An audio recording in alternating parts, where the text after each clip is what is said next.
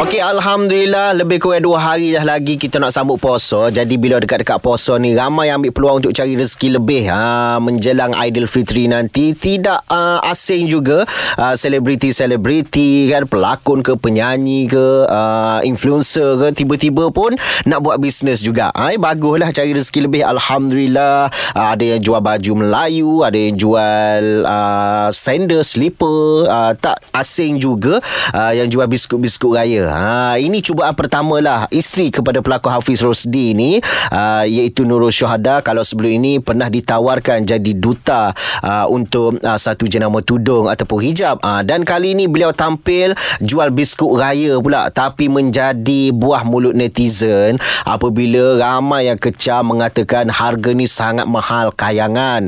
Sampai RM179 kau.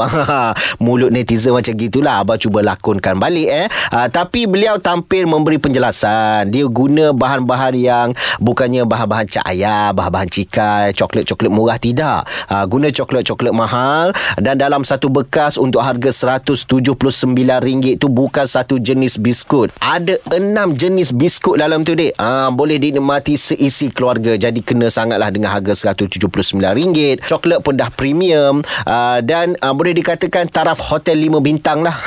Kalau mampu nak rasa rasa beli. Uh, tak mampu jangan nak kecam-kecam orang nak buat bisnes deh. Uh, kita doakan yang baik-baik. Semoga semuanya dimurahkan rezeki